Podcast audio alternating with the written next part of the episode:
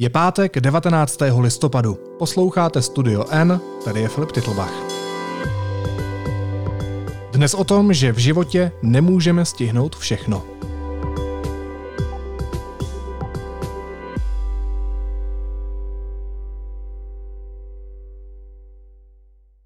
Lidský život je krátký. Pokud se nám podaří dožít osmdesátky, strávíme na tomto světě až překvapivě nízký počet týdnů, asi 4 tisíce.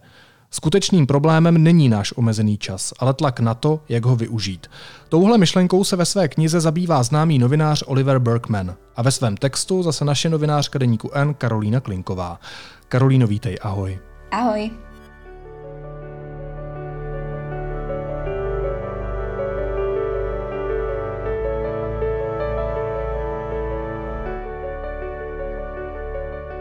Ta samotná knížka se jmenuje 4000 Weeks, 4000 týdnů a mě ten počet docela překvapil. Já jsem si hned spočítal, že jsem na světě necelých 1500 týdnů ve svých 28 letech, takže pokud se dožiju osmdesátky, tak už mi zbývá jenom 2,5 tisíce týdnů. To jsou trošku depresivní počty, nejsou? Uh... No, to je dobrá otázka, či to je, či to je depresívne, alebo morbidné, alebo frustrujúce, alebo ako to vlastne je. Ono na prvé počutie keď si uvedomíš, že a keď si fakt ten život rozdeliš na nejaké týždne a na nejaké ako čiastočky a pomyslíš si, že proste ten pondelok zažiješ iba 4000 krát, tak to je akože celkom prekvapivé, aspoň teda pre mňa bolo. Ale uh, keď sa ideme baviť o tom, čo to znamená pre prežitie toho života, pre, pre to, či to znamená, že musíme byť niekde zalezení v kúte a proste už iba čakať na to, kým teda prejde ten 4000 týždeň, tak toto vôbec byť nemusí a, a práve myšlienka, o ktorej sa dneska budeme baviť, hovorí pravý opak, že to nemá byť niečo, čo ťa bude limitovať, ale že to môže byť práve myšlienka, ktorá ti bude poskytovať slobodu. Pojďme se možná nejprv bavit o autorovi té myšlenky. To je novinář Oliver Berkman, jak jsem se koukal, tak on publikuje třeba na Guardianu. Čemu se věnuje jako autor, jako novinář? On je autor, ktorý sa dlhodobo venuje téme psychológie, téme sebarozvoja, mm, publikoval veľmi dlho práve na Guardiane, vydal niekoľko knižiek. No a mm, on je vlastne taký zaujímavý pán, pretože tým, ako sa venuje tej psychológii, sebarozvoju, nejaké produktivite, tak on veľmi veľa týchto vecí aj na sebe sám skúšal. Keď si spomenieš na nejaké tie mm, nejaké možno najpopulárnejšie metódy, ako vlastne svoju produktivitu e, dostať akoby vyššie. Napríklad Pomodoro metóda, alebo nejaké písanie si to-do listov, alebo proste e, ja, ja neviem čo všetko, tak je dosť možné, že on všetky tieto veci proste vyskúšal, pretože e, jeho pracovnou náplňou bolo vlastne skúšať a písať o týchto všelijakých technikách. No a, no a práve od tohto vlastne sa odvíja aj ta myšlienka, že napíše knižku, která bude možno úplně jiná. Ty jsi zmínila přesně to-do listy, seberozvoj, produktivita, to jsou věci, které já jsem slyšel v mnoha podcastech, to je teď takový téma, který se řeší eh, v různých psychologických podcastech. Jak se stalo, že najednou otočil, že teď hovoří o tom, že produktivita je vlastně něco, co nás naopak spíš svazuje? No, ehm, vyplýva to práve z toho, že on všetky tieto metódy vyskúšal. On v tej knižke popisuje vlastne e, jeden taký moment, kedy, dá sa to nazvať nejakým možno osvietením, alebo neviem čo, e, kedy sedel na lavičke, bol úplne frustrovaný z toho, že zase vš- nestíha všetko, čo by chcel, má pocit, že tie to-do listy nejak, teda, nejak mu tie veci ako z nich neubúdajú, že nevie naplniť tú svoju predstavu o produktivite, ktorú má on a ktorú má možno jeho okolie. No a vtedy mu vlastne došlo, mm, že, že, že možno sa na to díva celé úplne ako inak. Úplne inak, ako by mal a, a možno by mal vlastne prevrátiť to, čo mu diktovali všetky tie techniky, ktoré za tie roky vyskúšal, úplne naopak. No a došlo mu, že, že nič z toho, čo vyskúšal, ho ne, neurobilo šťastnejším. E, pri žiadnej z tých, z, tých, z tých technik nemal pocit, že toho stíha viac. Mal pocit, že čím viac toho spraví, tým viac sa toho nakopí. Čo je proste zaujímavý, zaujímavý paradox. E, a tak, tak sa rozhodol vlastne preskúmať tú myšlienku, že, že možno časový manažment vôbec nemá spočívať v tom, že máme sa snažiť toho stíhať čo najviac a, a napísal teda o tom celú knižku. A co je tou hlavní myšlenkou? Na co přišel, když se zeptám takhle banálně? Že to, ako sme boli zvyknutí sa dívať na to, čo je vlastne dobrý život a že si možno predstavujeme e, takúto predstavu, že, že, že akoby žiť nejaký produktívny, efektívny život znamená stíhať toho čo najviac, tak, tak to možno vôbec není, vôbec to tak možno vlastne nie je v skutočnosti, pretože uh, on sa odpichuje vlastne od, uh, od takej myšlienky, že stíhať toho stále viac sa proste nedá, pretože čas není nafúkovací, ty musíš jednoducho uh, si vybrať, čomu sa budeš venovať. A uh, on teda tvrdí, že to je vlastne hlavná téza tej, tej knižky, že si nemáš myslieť, že budeš do nekonečna môcť akoby stíhať toho viac, čo je hlavná téza všetkých tých akoby doterajších príručiek o, o, o zvládaní proste vlastného času. Ale musíš jednoducho v istom momente si sadnúť a povedať si, že, že čo je pre teba vlastne dôležité, čo pre teba dôležité nie je. A to je vlastne jediný spôsob, ako mm, s tým svojim časom narábať tak, aby si bol skutočne slobodný. A z čeho, z jakých myšlenek vlastně vychází? Jak on třeba pracuje s těmi koncepty smrtelnosti a času? Protože to je to, co se týká každého z nás. Všichni jednou umřeme a jsme tady na nějaký omezený čas. A v tom čase se toho snažíme stihnout, prožít a udělat co nejvíc.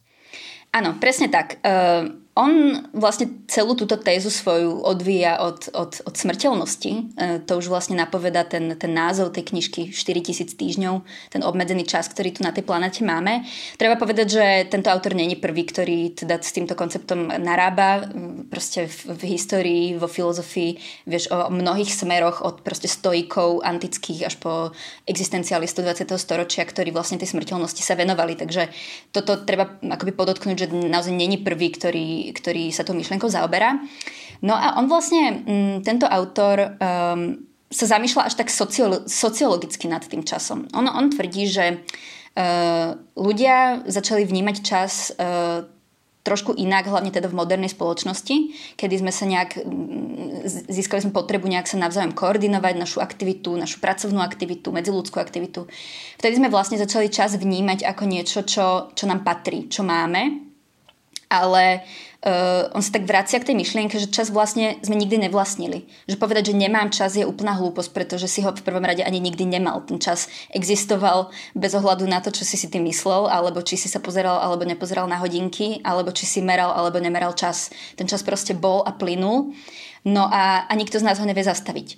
Um, no a zároveň teda dodáva, že práve v tej modernej spoločnosti uh, sa z času stala komodita. Začali sme vlastne za čas si účtovať nejaké peniaze, niekto nám začal za ten čas platiť a práve uh, v tomto období vlastne um, z tohto obdobia vlastne vyplýva, vyplýva to, ako sa na produktivitu a na, na, na, na náš vlastný čas dívame aj dnes.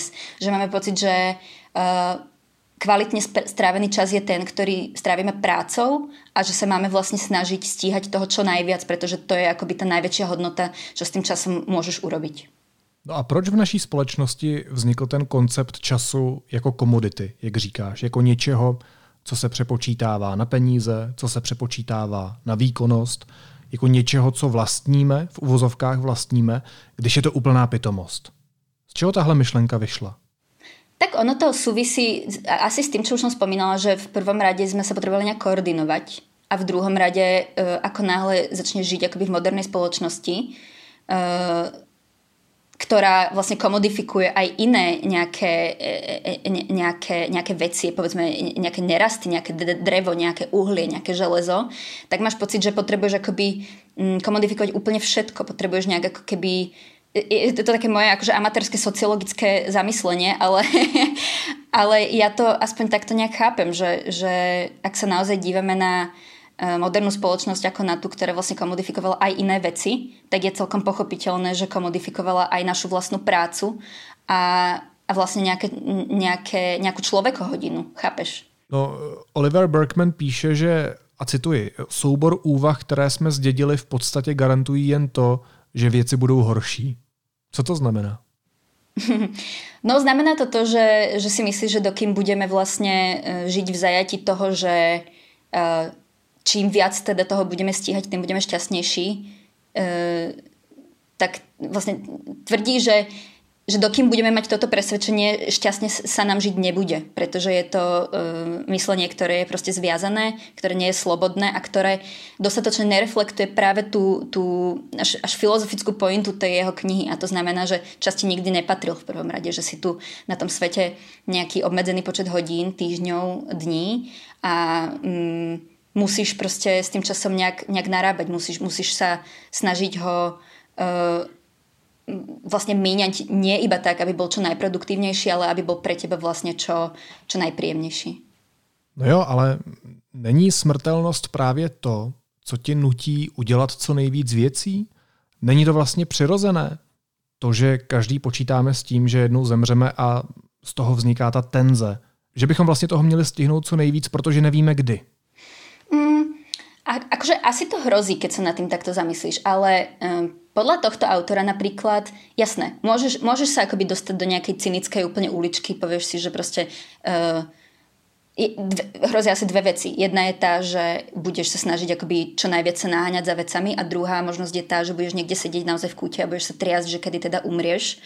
Ale uh, podľa tej tézy uh, tohto autora uh, by to vlastne mohlo byť úplne naopak a že, že by ťa tá smrteľnosť vôbec nemusela stresovať, ale mohol by si vlastne vďaka nej premýšľať práve slobodnejšie. Práve preto, že si... Um, vlastne keď, keď ako akceptuješ tú myšlienku, že zomrieš, tak sa ti oveľa jednoduchšie, oveľa jednoduchšie bude vlastne vyberať to, čo je pre teba dôležité. Začneš prioritizovať veci, ktoré, na ktorých ti naozaj záleží. Nebudeš sa zahlcovať všetkými možno činnosťami, na ktorých ti nezáleží, priateľstvami, na ktorých ti nezáleží. Naozaj začneš prioritizovať, začneš um, sa venovať veciam, ktoré sú pre teba najviac dôležité. Zároveň, čo on dodáva, je Ehm, že, že je absolútne kľúčové ako vypestovať si schopnosť púšťať veci, ktoré pre teba dôležité nie sú. To znamená, áno, dať niečomu prioritu, ale na druhej strane niečo vypustiť, pretože všetko jednoducho stihnúť nemôžeš. Takže mm, akože chápem, chápem, kam tým mieríš, chápem, že tá smrteľnosť môže človeka viesť, alebo ten pocit tej smrteľnosti, uvedomenie smrteľnosti môže človeka viesť k tomu, že má pocit, že musí stíhať akože úplne všetko chápem, keď ho to dovedie do toho, že si povie, že na niečom už akože nezáleží a nejdem sa už snažiť akože o vôbec nič, ale tento autor konkrétne teda verí v to, že uh, ak sa na to pozrieš teda správnym pohľadom, správne, správny postoj proste k tejto celej otázke vlastne zaujímaš, tak, uh, tak toto je jediný spôsob, aký ti dokážu vlastne zaručiť slobodu v tom rozhodovaní. Já se omlouvám, že když jsi mluvila, tak já jsem se u toho trochu pousmál, protože ty se řekla větu, uh, s takovou lehkostí větu, když akceptuješ myšlenku, že zemřeš. Uh, to zní strašně jednoduše, ale já upřímně můžu říct, že třeba u mě konkrétně uh, se jí ještě nepodařilo akceptovat. Nepodařilo se mi přijmout myšlenku, že zemřu a byl jsem s tím nějak jako stotožněný a v pohodě a už jsem nad tím nemusel přemýšlet a nějak mě to nestrašilo nebo nějak bych nad tím neuvažoval, nepřemýšlel, nefilozofoval. Mně to přijde jako celoživotní proces.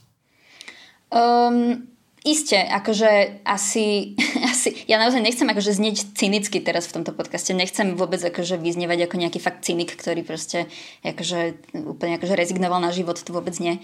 Um, chápem, chápem, kam tým mieríš, uh, chápem, aj, aj, aj ja si myslím, že to je do istej miery akoby celoživotný proces a vlastne nejaké vyrovnávanie sa s vlastnou smrteľnosťou asi naozaj není také jednoduché, ako napíše proste niekto v nejakej akoby príručke. Um, ale rozumiem aj, rozumiem aj tej téze tej celej knihy, rozumiem tomu, že zo smrti možno, vieš čo, smrť je proste nevyhnutná vec. Ako zomerie každý z nás, to, to proste nemusíme vôbec akože nejak, nejak sa o tom ďalej baviť. Um, a neviem, akože možno, možno tou úlohou nie je akože byť s tým v pohode, ale prejsť aspoň takú cestu, akú vládzeš, aby si bol čo najbližšie k tomu, aby si bol s tým v pohode. A práve tá cesta, práve to uvedomovanie si toho, že to je proste nevyhnutné, môže byť asi to, čo, čo ťa vlastne oslobodí.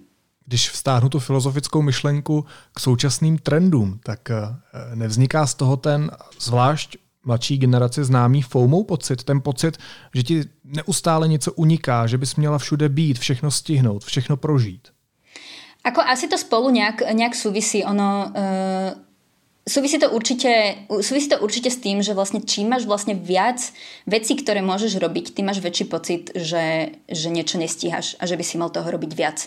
A to je presne to, o čom ten autor píše v tej knihe, že v dnešnom svete je vlastne strašne veľa vecí, z ktorých si môžeš vyberať. Proste ako v každej sekunde tvojho života by si mohol robiť niečo iné a stále by si mal pocit, že toho nerobíš dosť. Um, je to proste taká doba, myslím, že každý z nás s tým nejakú skúsenosť má, máš pocit, že dokončíš jednu úlohu, môžeš začať ďalšiu, že v, v momente naozaj, kedy niečo robíš, už myslíš na to, čo, čo ďalšie by si mohol robiť. Um, určite, to, určite to súvisí s tým, čo ty hovoríš. Zároveň to, čo dodáva ten autor je, že uh, musíš nad tým začať akoby aktívne premýšľať, musíš sa odprostiť od tej myšlienky, že naozaj stihneš všetko, čo by si chcel, pretože sa to nedá. Musíš si sadnúť za stôl, musíš zobrať proste pero a, a papier a spraviť si zoznam vecí, na ktorých ti naozaj záleží. Uh, napríklad, ja neviem, 25, 25 bodov a, a potom zároveň dodá takú akoby prekvapivú pointu tento autor a povie ti, že no a tých, tých dolných 20 bodov škrtni. A to, čo ti zostane, tých prvých 5, tak to je, na, to je to, na čo sa máš sústrediť. Nie na tých 25, ale na tých prvých 5, ktoré sú pre teba naozaj tie jediné, ktoré sú dôležité. Promiň, ale není to další to-do list? Uh, nemyslím si, že to je to-do list. Alebo takto, nemyslím si, že by bol problém vôbec v robení to-do listov. Ja si tiež robím to-do listy, mne to pomáha nejak si ako prioritizovať veci.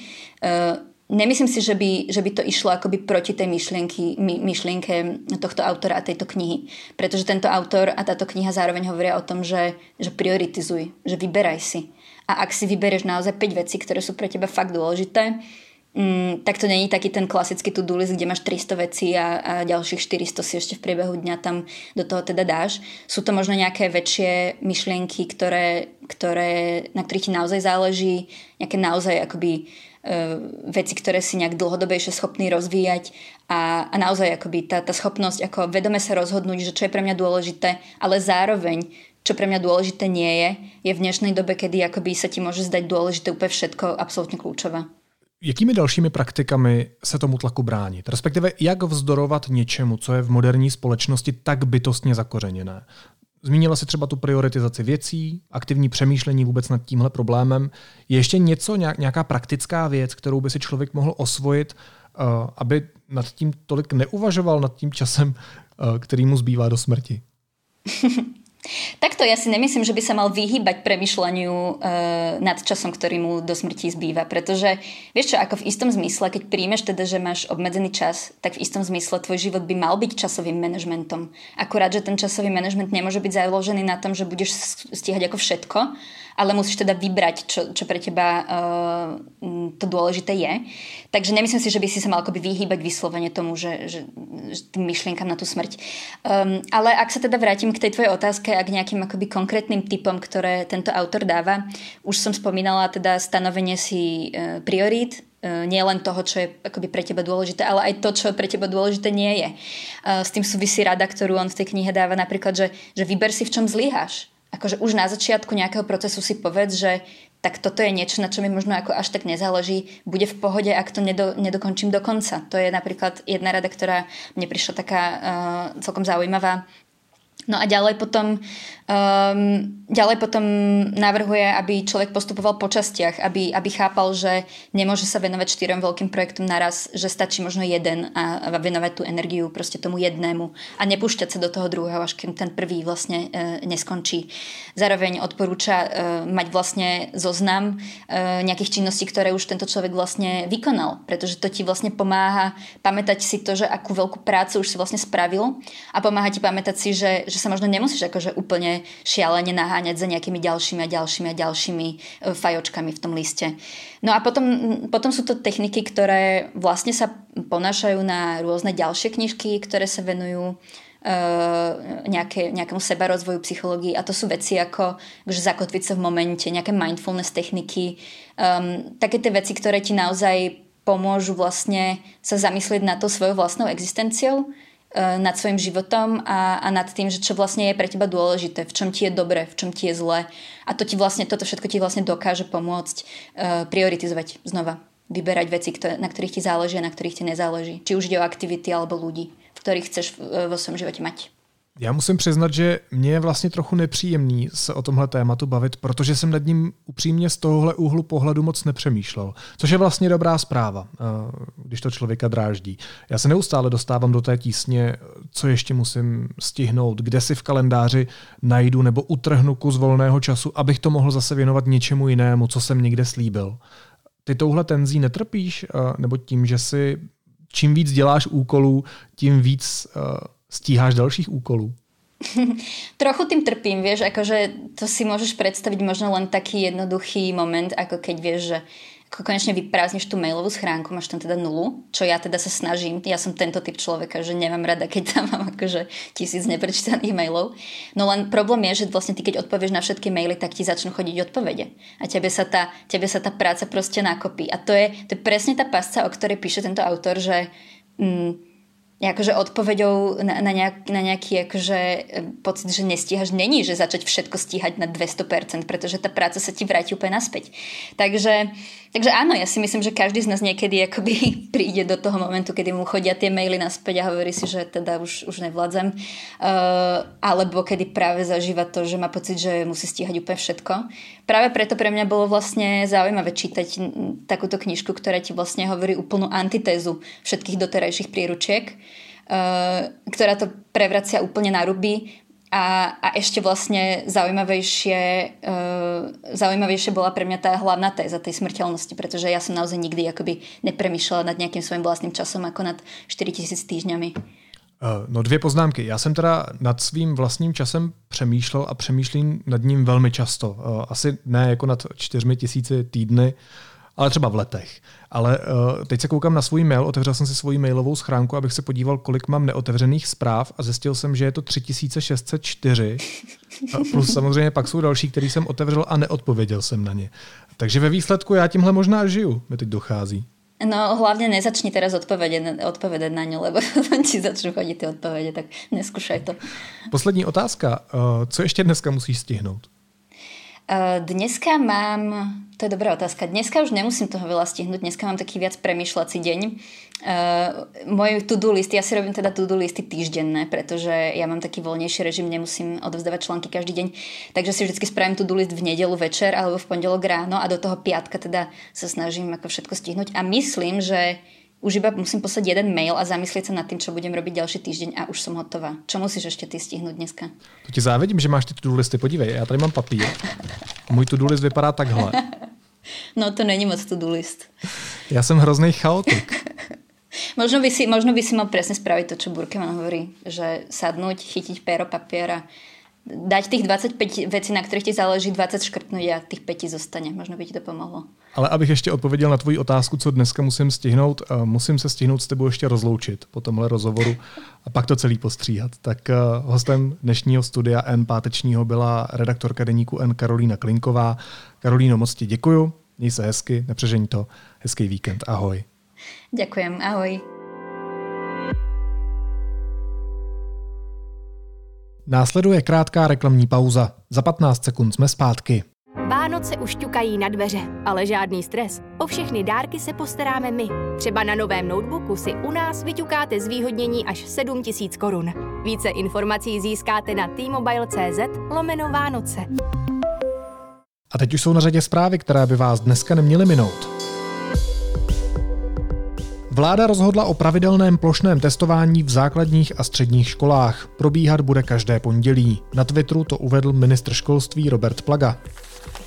Vláda také schválila krizové ošetřovné 80% základu výdělku a příspěvek až 370 korun za den v karanténě.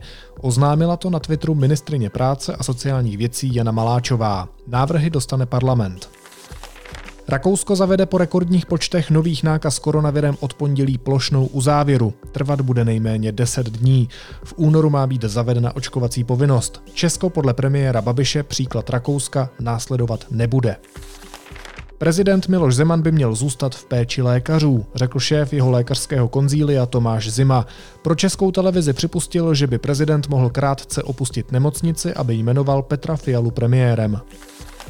A v gabonských lesích žije kolem 95 tisíc slonů pralesních. To je dvakrát více, než se odhadovalo. Prokázalo to pečlivé sčítání, o němž vydali zprávu Společnost pro ochranu divoké přírody a zpráva gabonských národních parků. A na závěr ještě jízlivá poznámka. Jak zjistil deník N, mluvčí prezidenta Jiří Ovčáček má k dispozici služební vůz s řidičem. Ve veřejné sféře je to velmi neobvyklé. Auto se šoférem nemá třeba přidělené nikdo z mluvčích a šéfů tiskových odborů na ministerstvech nebo ve vládě. Jak by řekl Jiří Paroubek? Dámy a pánové, nechci se vás utnout, kdo z vás to má. Naslyšenou v pondělí.